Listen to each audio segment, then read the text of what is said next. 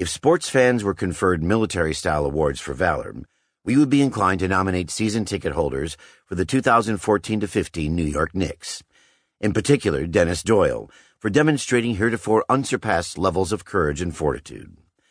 A thirty-something recovering lawyer, Doyle left his job, withdrew twenty-five thousand dollars from his savings, and devoted the next year to attending every New York Knicks game. Not every home game, every game. That meant venturing as far as London to watch his team. The Knicks fell in that overseas contest to the Milwaukee Bucks, ninety-five to seventy-nine, which was in keeping with a season in which it sometimes felt as if the franchise had signed a non-compete pact with the rest of the league. The Knicks weren't merely bad, they were putrid, wretched, miserable. So much so that they flirted with the nine and seventy-three record of the nineteen seventy-two to seventy-three Philadelphia seventy-sixers, the benchmark for N B A futility.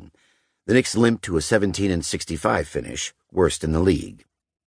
So much so that by mid-season, the New York roster was gutted of players such as J R Smith, Iman Shumpert, and Amare Stoudemire, all either traded or waived.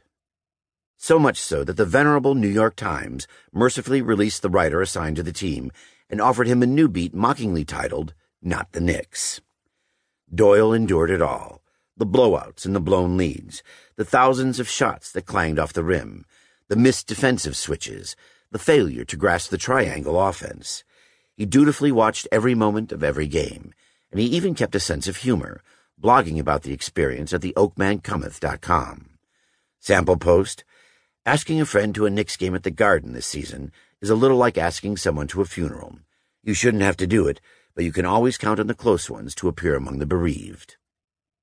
But this chapter is not about Dennis Doyle.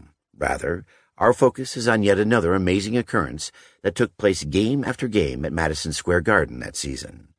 Night in and night out, no matter how dismally the team was playing, at least once per contest, the fans stood and emitted full-throated yells and cheers as an unmistakable energy coursed through the arena. A spirited Knicks comeback? No. A flashy play by a fan favorite? Also no. This surge in vitality was triggered by something having absolutely nothing to do with basketball. The seventh Avenue squad was about to shoot T-shirts into the crowd. You don't need to have Dennis Doyle's attendance record to know that this has become a sports event ritual as sacrosanct as the seventh inning stretch or the singing of the national anthem.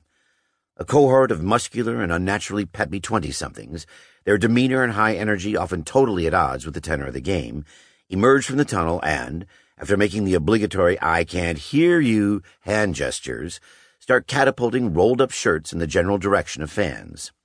Most of the squads are equipped with air cannons. Others go old school and use slingshots made of surgical tubing. The Philly fanatic, never one to be outdone, shoots off free hot dogs using a four-foot pneumatic gun. Reliably, the crowd goes wild. Fans fall over themselves trying to snag a prize, as David Babusiak of Saint John, Indiana, can attest. In two thousand seven, Babusiak attended a White Sox game at Chicago's U S Cellular Field. Between innings, the Chevrolet Pride team fired a shirt into the section where Babusiak was sitting. He made his move for the shirt, so did a gaggle of his fellow fans. In the scrum, Babusiak later claimed, he was shoved to the ground and suffered a permanent back injury. He filed a civil suit against U S Cellular Field and the Pride team, seeking more than seventy-five thousand dollars in damages.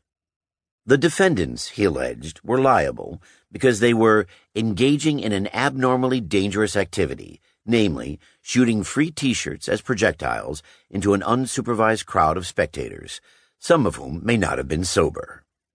Records from the U S District Court in northern Indiana indicate that claims between the parties have been amicably resolved. From the perspective of the teams, it's easy to understand the T-shirt cannon phenomenon.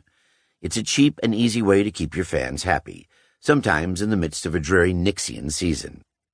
Give them something to look forward to, even during another blowout or uninspired performance, and they might stick around longer and spend more money on concessions, not to mention keep coming back for more games, perhaps against their better judgment.